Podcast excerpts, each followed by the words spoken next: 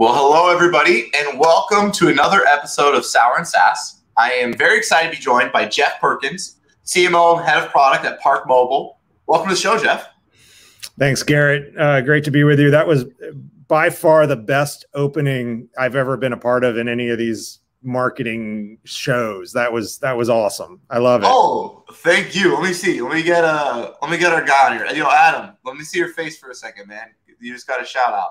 this is, this is all, this my, the the man behind the scenes. thank you, Adam. Good work, man. well, I got to vent my customer. Uh, I had my customer like I treated you like customer success in the pre-interview because Park Mobile is like one of my favorite apps of late because every time I go surfing, I get to use it.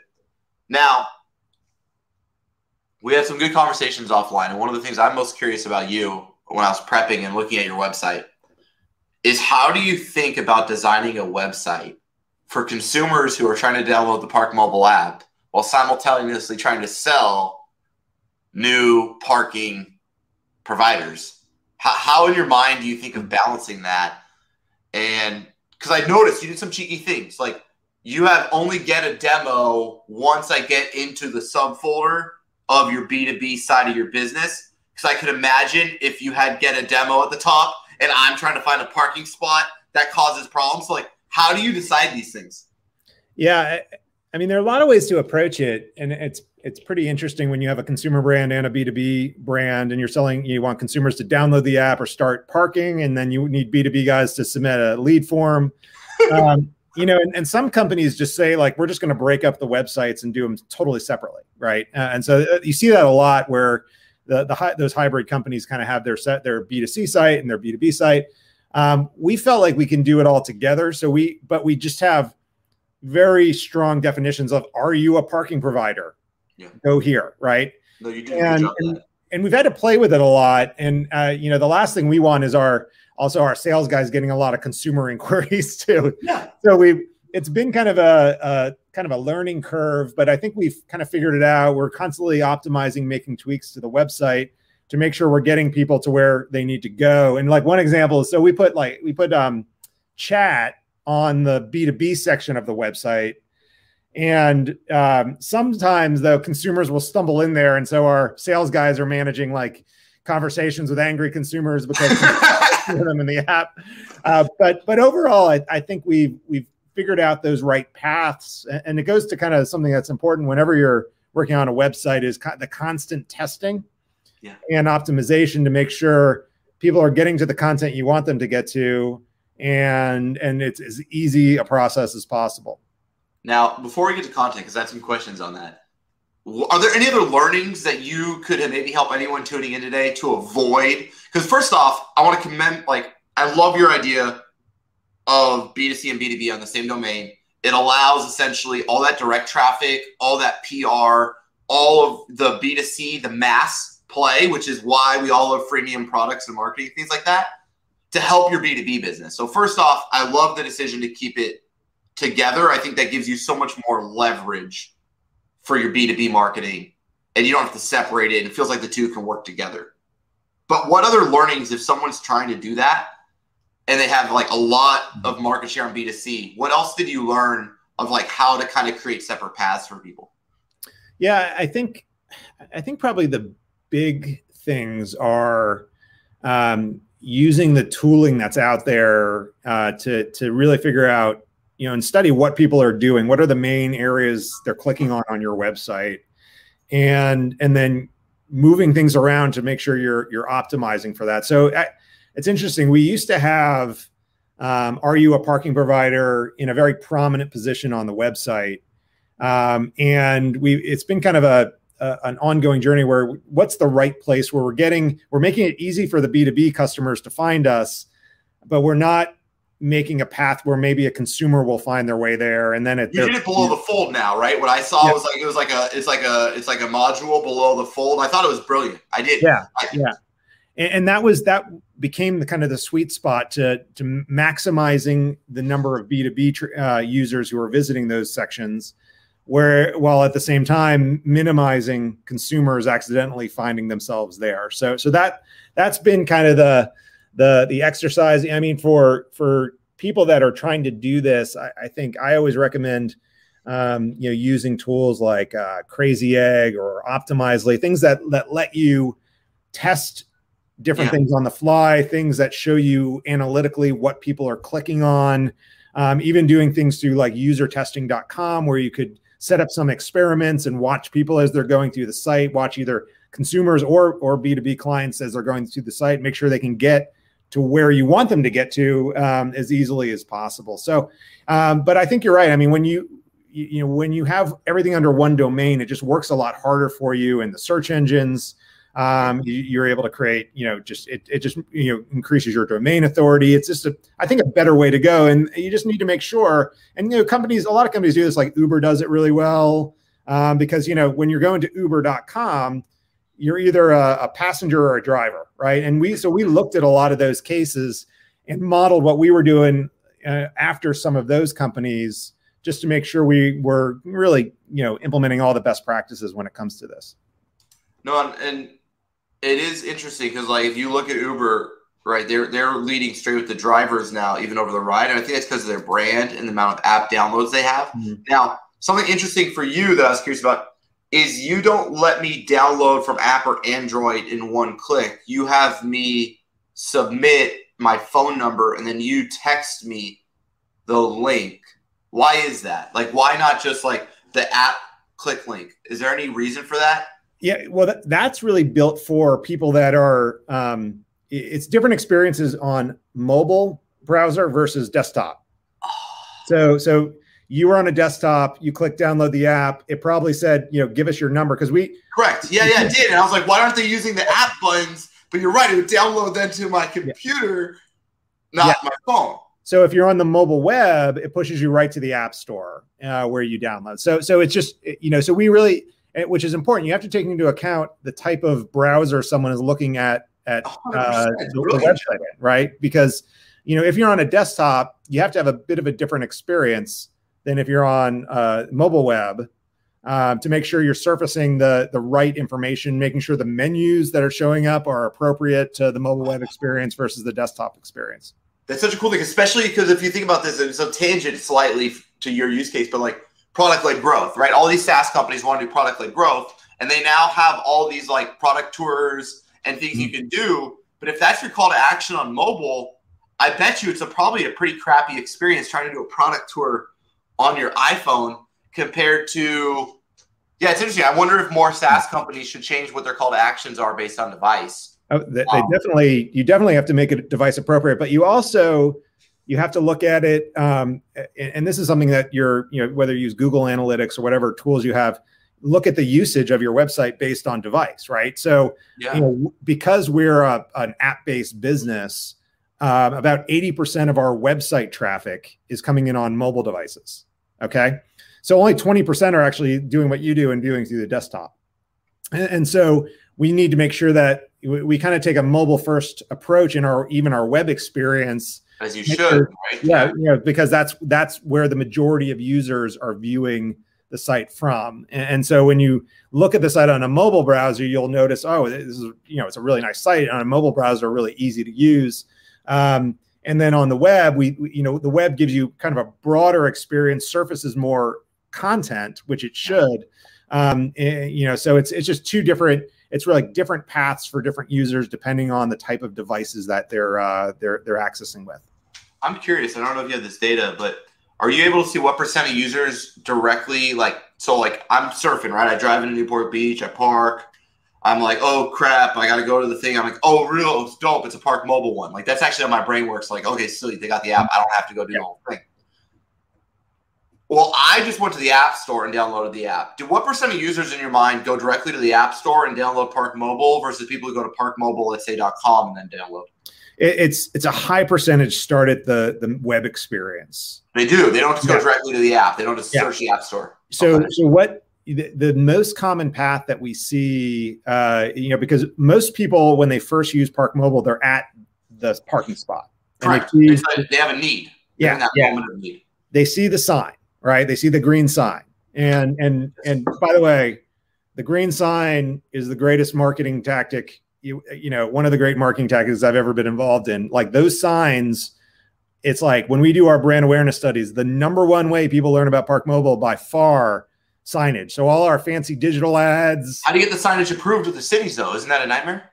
No, the cities want the signage up because they want to drive mobile adoption. So it, but but what's great for us is those signs, and we have um, we have millions of signs around the country because we're in 450 cities, right? Uh, and so we have basically millions of mini billboards in every city we're in. Free and, and people are like, "Hey, green Park Mobile Green. I see those Park Mobile Green, and they pop really. That's why they're really that bright green. Do you pay for the signs, or do the signs? Is it just the initial cost of the actual signage and installation, or how does like how do you think about the cost of that? Yeah, so it's um it's just the cost to print them and install them. Oh my god! So it's a full sunk cost advertising. It's like the definition yeah. of SEO, yeah. Yeah. but in the physical world. Yeah, but it, it's a win-win for us in the city because the city wants to drive mobile adoption. Right? They want more people playing on the mobile app because that's that just means there's more it, it's easier for them to get paid. There's the you know credit card the money funds go right to them. They don't have to have a, a, a you know someone checking the meters for coins. They you know so the more mobile adoption the better. Also for for many cities they have visions of getting more meters off the sidewalks to open up the sidewalks more right so so the more mobile adoption the fewer meters you need as a city less so, hardware less maintenance less operators yeah, and so they, they love they love putting you know our signage up on poles or just stickers on the meters to make sure that people know that mobile pay is available in this area, and and and so then people see that sign, they say, "Oh, Park Mobile, cool." Google Park Mobile or just type Park Mobile right into the browser. So either way, they're usually getting to parkmobile.io, and um, which is our website. They get there, quick click off to the App Store often. Or what's new for us is that we launched a, a mobile web version of our app as well. So right in that mobile browser now, if you don't want to download a full featured app, you just you just click enter your zone number you go through a mobile web experience and you could check out with like a guest checkout uh, process if you don't want to go through the process of setting up an account. I love that. Now, were you involved in creating the site? Oh yeah, yeah. We we um you know so the marketing team uh, we have a design group within our marketing team and they build all the signage out. And so we spend a lot of time though making sure um, you know the signs are are effective. They're doing they're communicating what they need to communicate. There's always this a little bit of art and science between how much content you put on the sign, how much is too much, how much is too little. But what the big pieces of it are that zone number and the Park Mobile logo and the green color. The, like those three elements are the ones that are really important. But we've actually we've recently added some elements to the signs which are cool. Um, so we added uh, like a text to pay option. So if you don't want to go to the website, you do, you could just text a number, send you a link, right? We added QR code. So now scan the QR code, get right into the flow, or download the app. So so just offering basically more ways to pay than, than there have been in the past. Because one one of the complaints we get um, eh, for for the app is that you know people are ready to park. Okay, I got to download the app. Okay, I got to set up the account. Um, that's a very it's a very common complaint. It's like um, you're familiar with Maslow's hierarchy of needs. Yeah. You know, every time you fulfill a need, the need there's a, there's a bigger need. Um, so it used to be people hated paying at the meters with coins, right? They're like, I want to pay with credit card. So then then all the hardware companies said, okay, now you can pay with credit cards. They're like, I don't want to pay with credit card. I want to pay on an app. And so then Park Mobile comes in and is like, okay, you now you can pay on an app. They're like, I don't want to pay on an app. I want to pay on a mobile web browser. yeah. And so it's just you keep evolving to this yeah. what's easiest. Now, I have a thing that I'm very curious about because there is one flaw I have with the app, and that's I can never remember when you're in a city and you're in Newport, and I want to know what your psychologist is. Mm-hmm. I'm parking in a Blackies, let's say, in one parking lot, and it's a different zone though if I park on 54th, and I really struggle and I get the numbers confused when I'm in the app. How did you all think of the numbering of the zones? Because it's like 9617, then the one's like 9676, and then mm-hmm. my brain gets twisted how did you guys come up with numbering it? I'm so curious on this. And that's why I was so excited. Like, I was like, what's the insides of like, how do we choose? Like, because you didn't use any letters. Right. So in my mind, like a letter could have helped me. I was just curious, like, well, how do you guys think of it? It's a highly scientific process. I thought it would uh, be. Uh, where we uh, we we select a number, and then it goes in sequential order. So if it's 50001 then the next is 5002 so it's it's it's not a it's not a big science um, usually we work closely with uh, the city um, and they we say, all right, where are all the parking zones that we're going to set up? And well, I'm always terrified I'll put the wrong zone in. Yeah. I'm like, yeah. oh, is it that zone or is it that? you're like, you're like, oh no, I messed up the zone. So I'll go over and I'll like, I'll walk back over to the sign and I'll be like, okay, no, no, I'm good. Yeah, it, it, it's in sequential order. Um, you know, usually what we try to do is, you know, not have the same zone uh, like a similar zone number on the same block just to just to get confused. Sometimes it doesn't always work out, but yeah, it's it's usually just um, a sequential order. Uh, you know, I always advise people, you know, because the way we set it up, we try to make it as fast as possible to pay and and get out of the app, but we have this confirmation screen, and I always tell people, I was like, you got to just double check on the confirmation screen. You got to double check two things: the right zone number and you've paid for the right car because the way they identify whether or not you paid is by license plate. Okay. And if you're like me, I have I have a couple different cars in my park. I have my wife's car and have my car on the app. Yeah, and and I have paid for the wrong car and I've gotten a ticket before. And and that's gotta be a fun moment, Jeff, when it's your own app and you're just like, I'm telling you, the moment in your defense and in Park Mobile's defense, the lowest form of human intelligence is when you're in a parking lot like I do believe like we are at our dumbest as society in parking lots. And like, I don't know, like my brain all of a sudden can't keep the numbers straight. We mess up the cars. Like we're geniuses until we get in that. Have you ever seen the people too trying to figure out the old school apps? You know, like it is hilarious. Our brains just lose all cognitive function in the parking lots.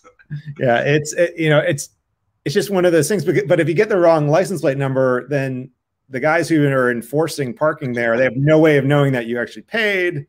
And it's, you know, you, you may get a ticket if you're, uh, if, if you don't time it right. So yeah, those are always my two pieces of like always check the zone number and check the license plate number. And, uh, you know, hopefully, hopefully there's, there's no issue from there. Cause I, you know, so it's weird. Like I, you know, I'm pretty active on social media, and so whenever people complain, they don't just complain to Park Mobile; they complain to me personally. I love that. They find you.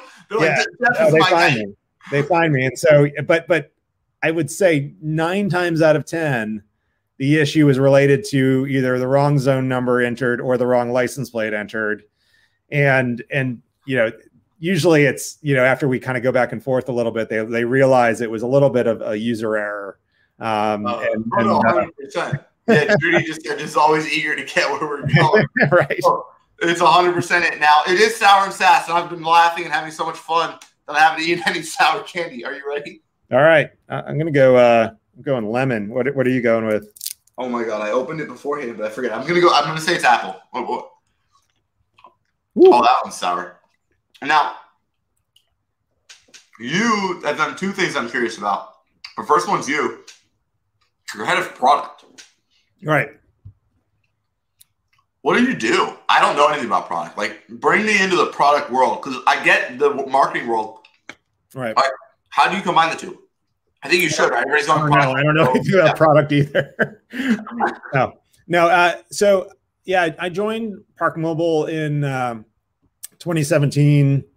Last year, um, beginning of 2020, um, we had we had some changes in the the leadership team. Our head of product left, and our CEO asked me to step in uh, to take to add that to my portfolio.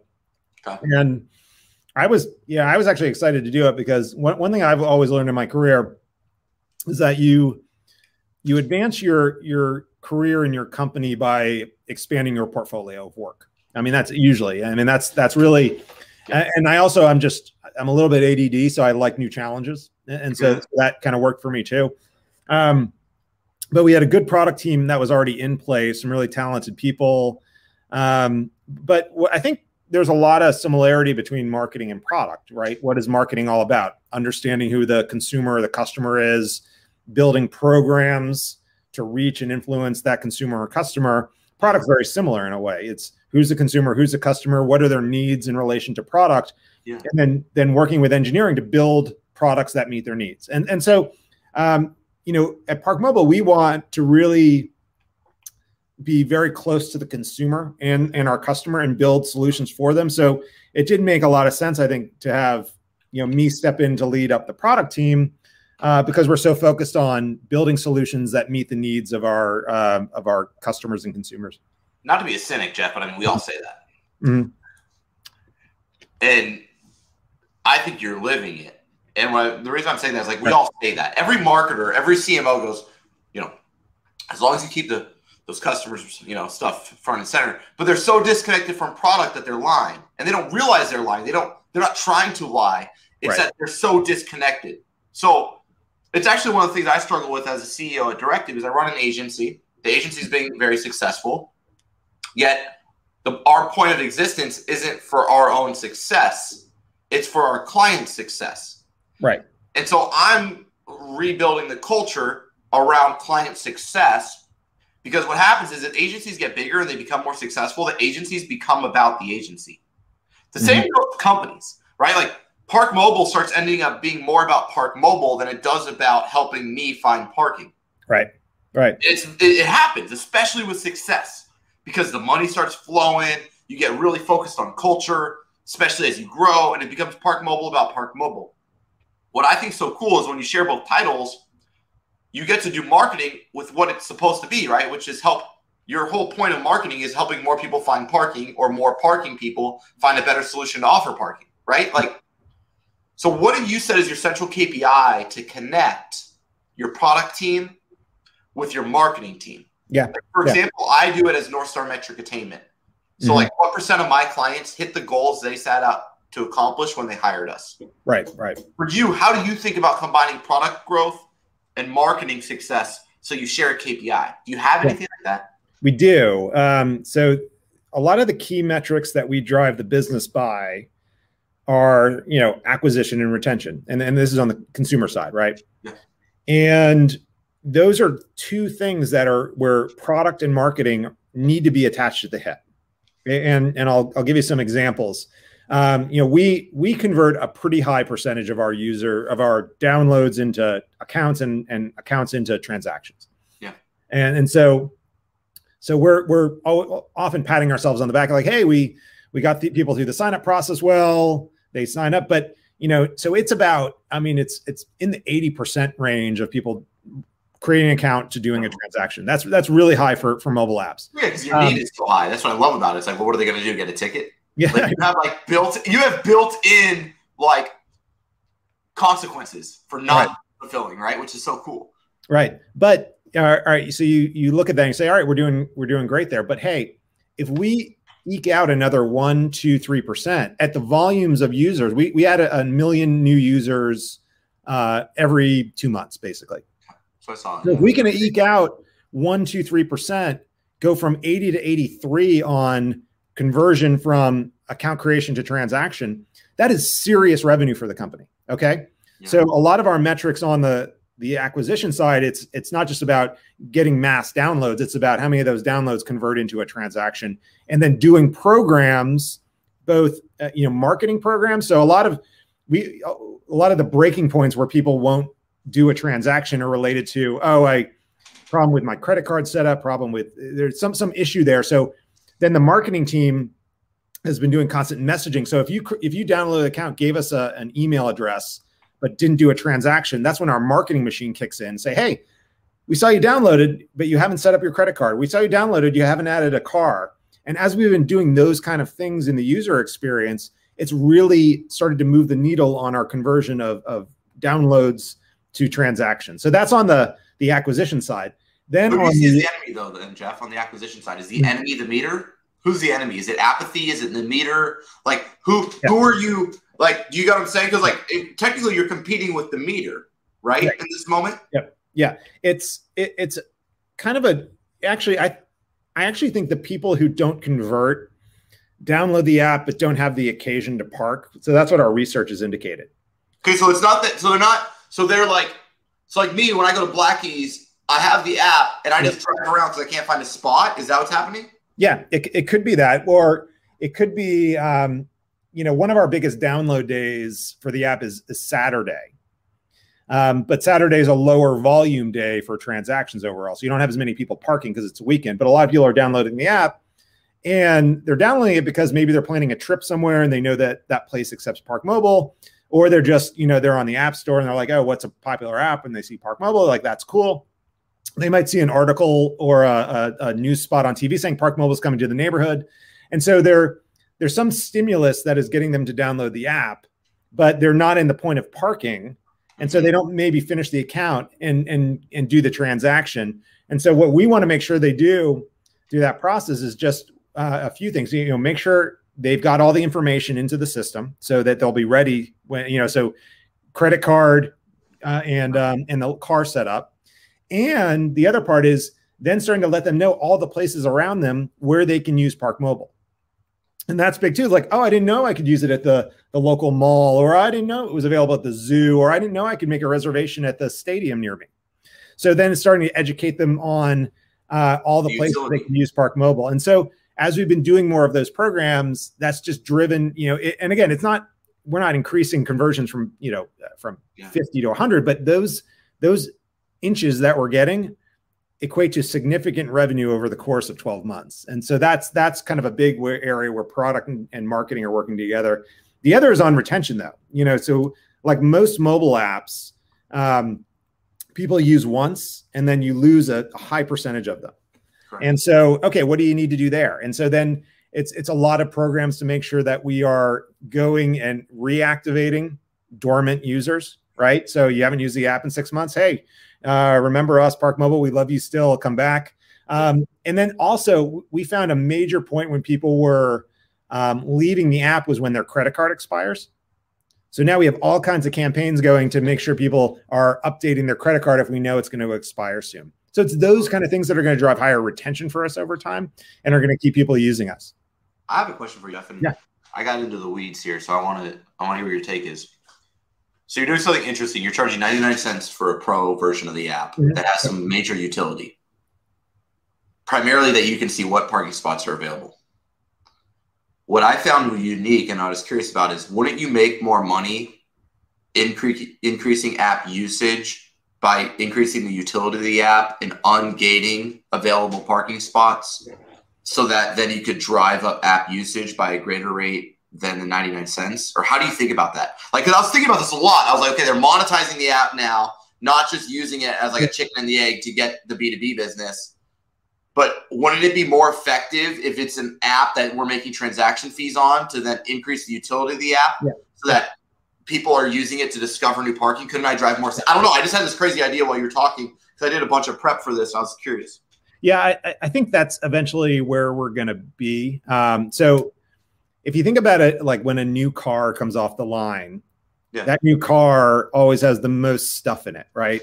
Yeah. It's like, you know, it's like, oh, this car has nav and Wi-Fi and backup camera and sensors and all this stuff um, and you got to get and it's the premium model right and and then as that car's been out for a while those premium features go into the base model right and so then you don't have to pay like now i mean you almost can't get a car without a backup camera anymore. That or used to, uh, automatic windows right? Yeah i mean th- those used to be things you had to pay a premium for. And so uh, the parking availability feature is, is, kind of like that where uh, yes uh, we're having people pay for it now yeah. but over time that'll go into the base product. And then the question is, what do we replace it with in our premium product? And and so we're looking at a couple things now that are super exciting around um, loyalty. So you park, you accrue points. You could use those points to get.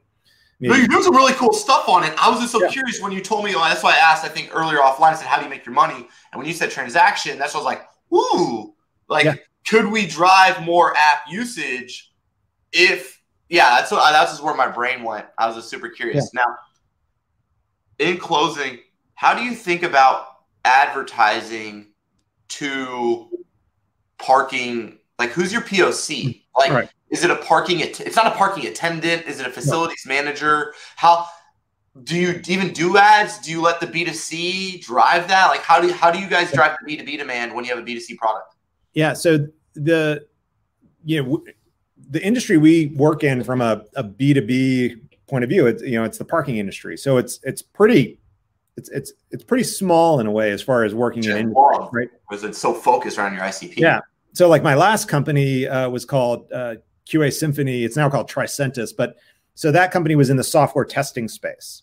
So they had it, they had a software. They did software for for QA testers basically.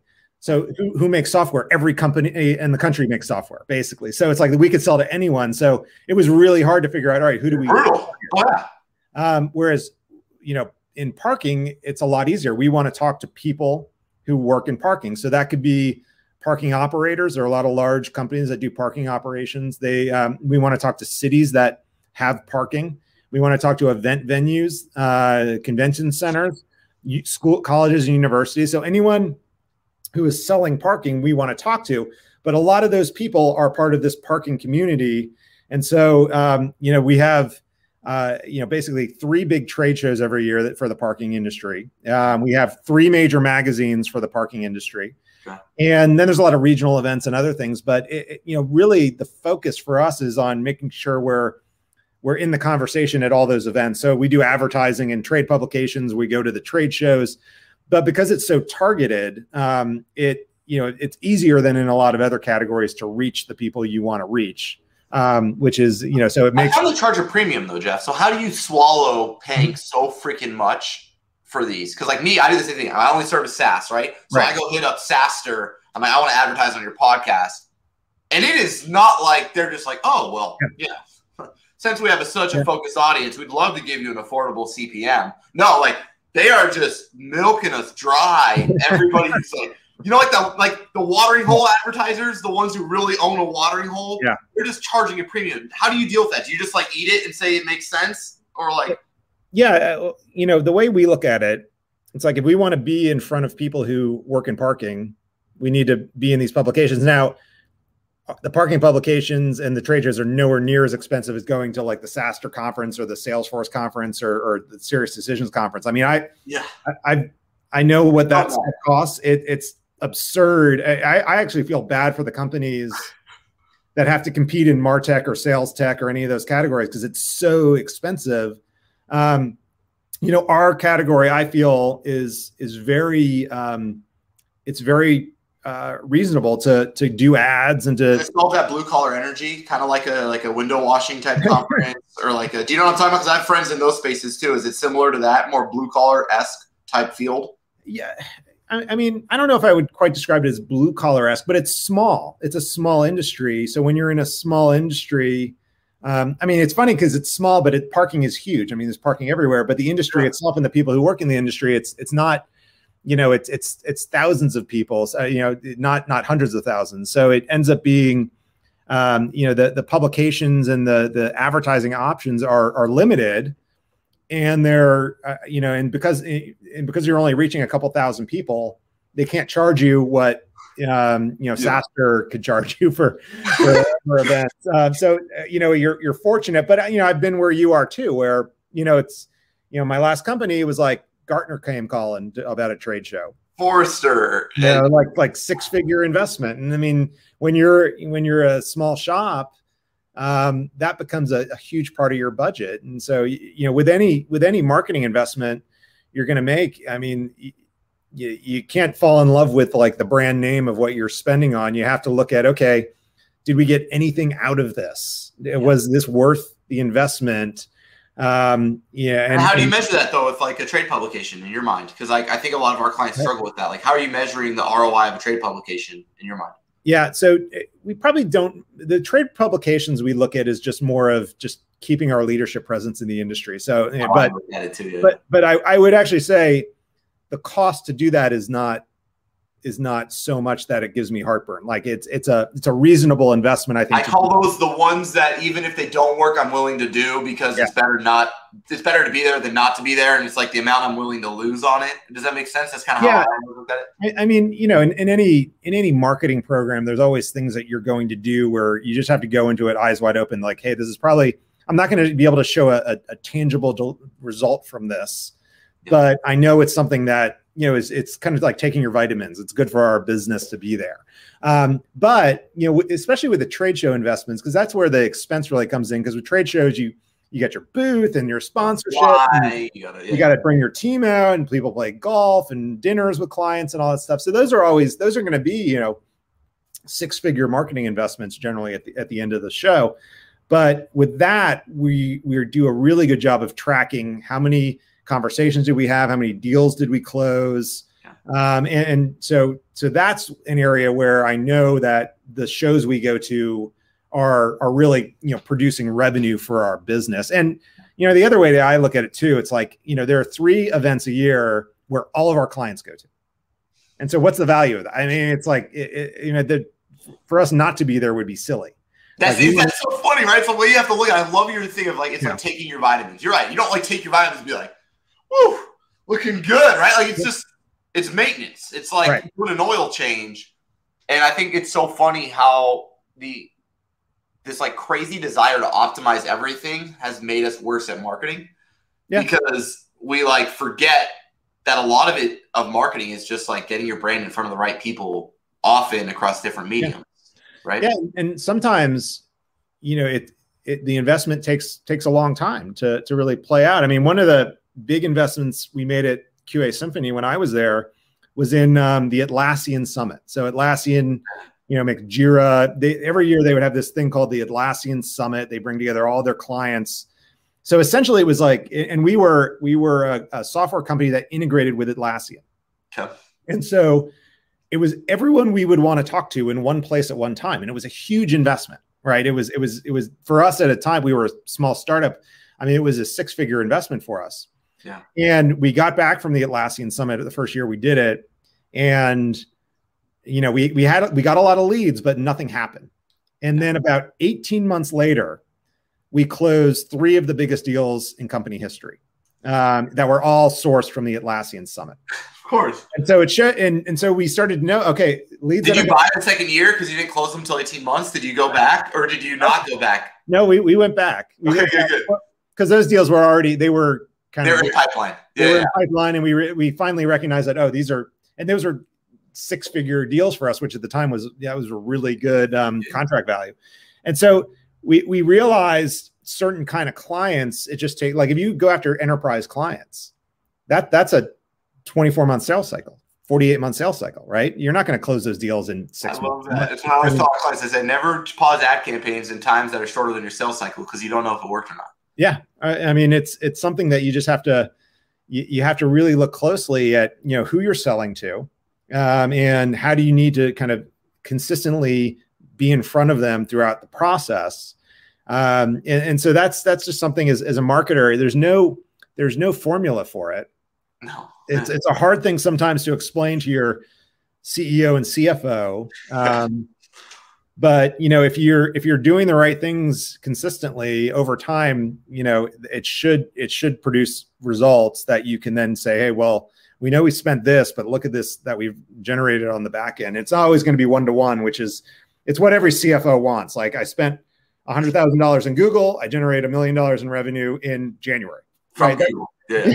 right. That that that's what that's what they want to hear. But the reality is those investments, uh, you know, if you're doing it the right way, uh, hopefully will pay out over time. And and if they're not paying out over time, then you you you cut that budget and you put that money into something else. I love it. I love it. Jeff, I can do this all day. Unfortunately, we got to let you go. Um, but this has been amazing. Uh, for everybody who wants to follow along, Jeff, uh, what's the best way for them to do that? Um, it could hit me up on LinkedIn uh, or Twitter. Um, I'll also uh, do a quick plug if you don't mind. I have a yeah. book coming out uh, later uh, this year, probably summertime. It's a, perfect beach read for marketing marketers. It's called "How Not to Suck at Marketing." I love it. Um, yeah, and, and you could get, learn more about it at how how not to suck at marketing.com, the website. So, so go check that out and uh, check out the book when it comes out. Will do. Check it out, everybody. How to not suck at marketing.com by uh, Jeff Perkins. Thanks so much for being on the show, Jeff. All right, Garrett. Thanks, man. Thanks for the candy. Of course.